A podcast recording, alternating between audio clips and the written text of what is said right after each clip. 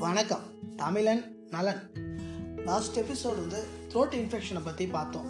இந்த எபிசோட் அஞ்சரை பெட்டியை பற்றி பார்க்க போகிறோம் அஞ்சரை பெட்டியோட அர்த்தம் நம்ம வீட்டோட சமையல் அறை. நம்ம சமையல் அறையில் இருக்க முதல் உதவி பெட்டி தான் இந்த அஞ்சரை பெட்டி. இந்த அஞ்சரை பெட்டியில் ஐந்து பொருள் இருக்கும். இந்த ஐந்து பொருள் மஞ்சள் மிளகு சீரகம் கடுகு வெந்தயம். ஃபஸ்ட்டு பார்க்க போகிறது மங்களகரமான மஞ்சள். இந்த மங்களகரமான மஞ்சள் ரெண்டு வகையை பயன்படுத்துவாங்க. ஒன்று சாப்பாட்டுக்கு இன்னொன்று அழகுக்கு. இது சாப்பாட்டில் பயன்படுத்துறதுனால நுண்ணுயிர் கொல்லியாக பயன்படும். அதுக்கப்புறம் கிருமி நாசினியாக பயன்படும். தொண்டையில் ஏற்படுற நோயை சரிப்படும். சளி பிரச்சனையிலேருந்து விடுபட வைக்கும். மஞ்சள்லேருந்து எண்ணெயும் எடுக்கலாம் அந்த எண்ணெய் சருமத்தில் ஏற்படுற பிரச்சனையை சரி பண்ணுறதுக்கு யூஸ் பண்ணலாம். இன்னொரு மஞ்சள் வந்து சருமத்துக்கு பெண்கள் வந்து உடம்புல முடி வளராது இருக்கிறதுக்காக பயன்படுத்துவாங்க. அந்த மஞ்சள் பெண்கள் முகத்துக்கு பயன்படுத்துகிறப்ப முகத்தில் தெளிவு கிடைக்கும். ஆனால் தோல் வந்து தடிமனாக மாறிடும். அது ஒன்று ஆனால் முகம் தெளிவாக இருக்கும். அதுதான் இன்னொரு மஞ்சளோட இது. மொத்தம் மஞ்சள் வந்து பத்து வகைப்படும். அந்த பத்து வகையை பற்றி அப்புறமா பேசலாம். மஞ்சள் வந்து தமிழ்நாட்டில் ஈரோடு மாவட்டத்தில் விளையுது. ஈரோடு மாவட்டத்தை சுற்றி கோபிச்செட்டிப்பாளையம் சுற்றி இருக்க கிராமங்களில் சூப்பராக விளையும். மஞ்சள் பயிரிடுற விவசாயமே மஞ்சள் ம- மஞ்சள் பயிர் மாதிரி மங்களகரமாக நல்ல நல்லபடியாக லாபகரமாக அந்த தொழிலை செய்வாங்க விவசாயம் பண்ணுறத நல்லாவும் பண மதிப்புள்ள பொருள் பயிரிடுறதுனால அவங்களுக்கும் சந்தோஷமாக இருக்கும். நீங்கள் அந்த பக்கம் போகிறப்ப மஞ்சள் அங்கே விளையிறப்ப அங்கே வாங்கிட்டு வந்து நீங்கள் இங்கே லோக்கல்லே அரைச்சிக்கிட்டிங்கன்னா உங்களுக்கு மஞ்சளோட விலை ரொம்ப கம்மியாகவும் ஆகும். மஞ்சள் நீங்கள் கடையில் வாங்குறதோட அங்கே இப்போ அந்த பக்கம் போனீங்கன்னா அங்கே வாங்குனீங்கன்னா அங்கே வாங்கி இங்கே எடுத்துகிட்டு வந்து நம்ம லோக்கலில் இங்கே இருக்க சின்ன மில்லில் கொடுத்து அரைச்சிங்கன்னா ஒரு கிலோ கொடுத்து அரைச்சிங்கன்னா உங்களுக்கு மஞ்சளோட விலை பாதி விலை உங்களுக்கு குறைஞ்சிரும். இது மஞ்சளோட ஸ்பெஷல் அடுத்தது பத்து மிளகு கையில் இருந்தால் பகையர் பகைவர் வீட்டிலும் உணவு அருந்தலாம். அந்த மிளகு தாங்க. நம்ம இந்தியாவில் தான் அந்த மிளகோட மூலாதாரமே இருக்குது மிளகு கேரளாவில் விளையுது. இந்த மிளகு தங்கம் சொல்லுவாங்க. தங்கம்னா தங்கம்தான். கருப்பு தங்கம். இந்த தங்கத்தை நம்ம கூடயே வச்சுக்கிட்டு நம்ம அதிகமாக பயன்படுத்துறதில்ல. பொங்கலில் இந்த தங்கத்தை போட்டாங்கன்னா நம்ம எடுத்து ஒதுக்கி வச்சு சாப்பிட்றோம். காரணம் கேட்டால் காரமாக இருக்குன்னு சொல்கிறோம் இந்த காரணம் காரம் ரெண்டுமே நம்மளுக்கு முக்கியம். காரணத்தை ஒதுக்கி வச்சுட்டு காரத்தை எடுத்துக்கிட்டால் உடம்பு ரொம்ப நல்லது. இந்த தங்கத்தை தங்கம் நினச்சி மிளகை சாப்பிட்டா மிளகுல ஏற்படுற நம்ம உடம்புக்கு கொடுக்குற மிளகு கொடுக்குற விஷயம் என்னென்னா நம்மளுக்கு இரும்பல் சளி ஜுரம் இதெல்லாம் வராத பார்த்துக்கும் அது இல்லாத கோழை நோய் உடம்பு சூட்டு அதிகரிக்கும்.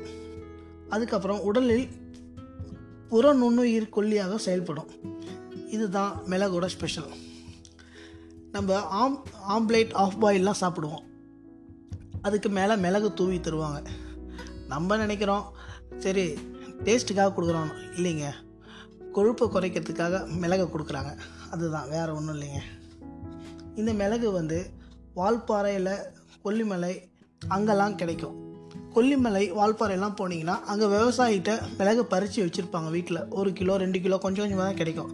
அதை பறித்து விற்பாங்க. நீங்கள் அங்கேருந்து வாங்கிட்டு வந்து நம்ம வீட்டில் மிக்சியில் போட்டிங்கன்னா அது தூளாக மாறிடும். ஆனால் ஒரு விஷயம் என்னென்னா அங்கேருந்து வாங்கிட்டு வர மிளகு வந்து நம்ம வாங்கிட்டு வந்து காய வச்சு பயன்படுத்தணும். இன்னொன்று மிளகு வந்து நாலு வகைப்படும். ஆனால் ஒரே மிளகு தாங்க நாலு வகையாக சொல்லுவாங்க.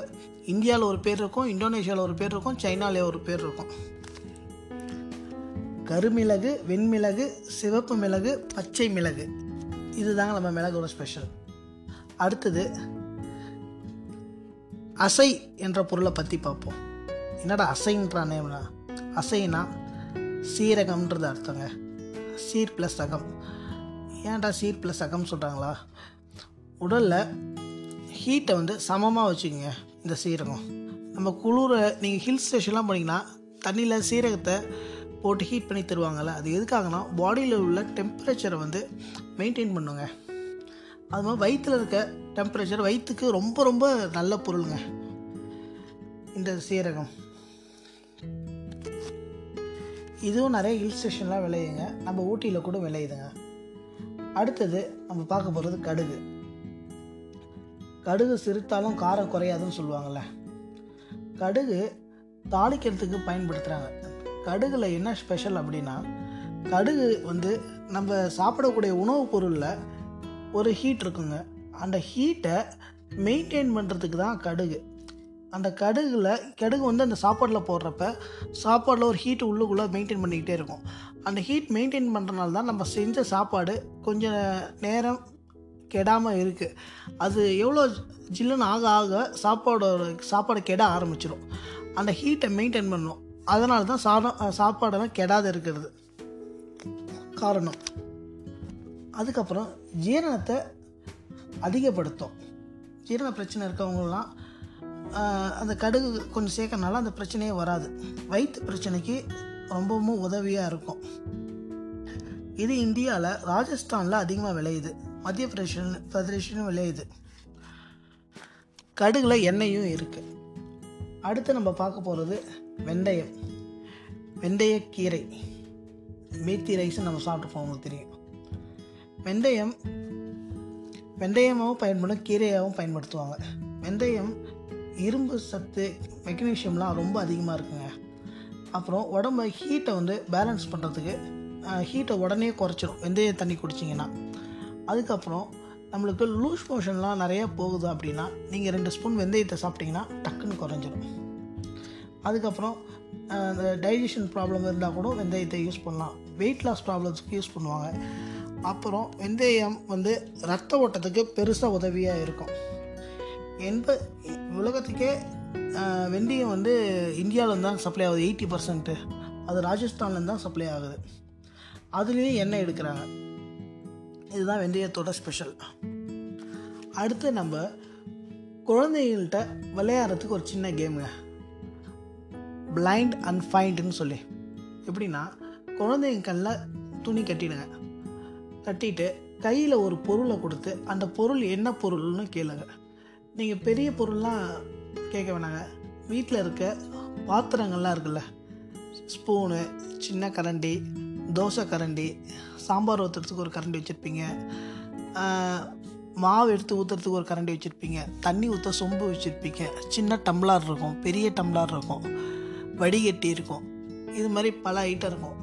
இது எல்லாமே குழந்தைங்களுக்கு தெரிஞ்சிருக்கும். இதை கண்ணை கட்டிக்கிட்டு குழந்தைங்கள்ட்ட இது என்ன பொருள் இது என்ன எப்படின்னு கண்டுபிடிக்கணும்னு சொல்லிக் கொடுங்க. அதுக்கிட்ட தொட்டு பார்த்தா குழியாக இருந்தால் கரண்டி கொஞ்சம் லைட்டாக வளைஞ்சிருந்தா ஸ்பூனு அது மாதிரி குழந்தை கண்டுபிடிச்சிடுவாங்க அது மாதிரி ட்ரை பண்ணி பாருங்களேன். நல்லாயிருக்கும். குழந்தைங்களோட விளையா டைம் பாஸ் பண்ணுறதுக்கு நல்லாயிருக்கும். அடுத்து நம்ம டாபிக் பார்க்கலாம். நானும் நம்ம டாபிக் என்னென்னு பார்த்தீங்களா சாப்பாடு டாபிக் தாங்க. இன்றைக்கி எதை பற்றி பார்க்கலாம்னா அதே தோசை தாங்க. தோசை என்ன பண்ணலாம் அப்படின்னா ரெகுலராக எல்லாருமே சாப்பிட்ற தோசை தான். நம்ம அதில் பொடி ப்ளஸ் ஊறுகாய் தோசையை ட்ரை பண்ணி பார்ப்போம். பொடி தோசை எப்பயுமே போடுவாங்க. நம்ம என்ன பண்ணுறோன்னா ஃபஸ்ட்டு தோசை ஊற்றுனோடனே அதுக்கு மேலே ஊறுக்காய் ஊறுகாய்னா என்ன ஊறுகாய்னா தக்காளி ஊறுக்காய் தக்காளி ஊறுகாவை ஏன்னா அதில் எதுவும் பீஸ்லாம் இருக்காதுங்க. அப்படியே தொக்கு மாதிரி தான் இருக்கும். அதை அப்படியே மேலே அப்ளை பண்ணிவிட்டு அதுக்கு மேலே பொடி தூவி விட்டு நல்லெண்ணெய் ஊற்றி டேஸ்ட் பண்ணி பாருங்களேன்.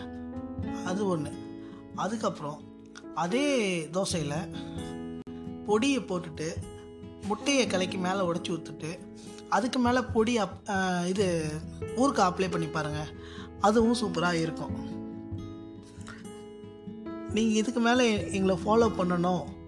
எங்களுக்கு எதாவது கேள்வி Nalan Tamilan at Gmail dot Kamil mail பண்ணுங்கள்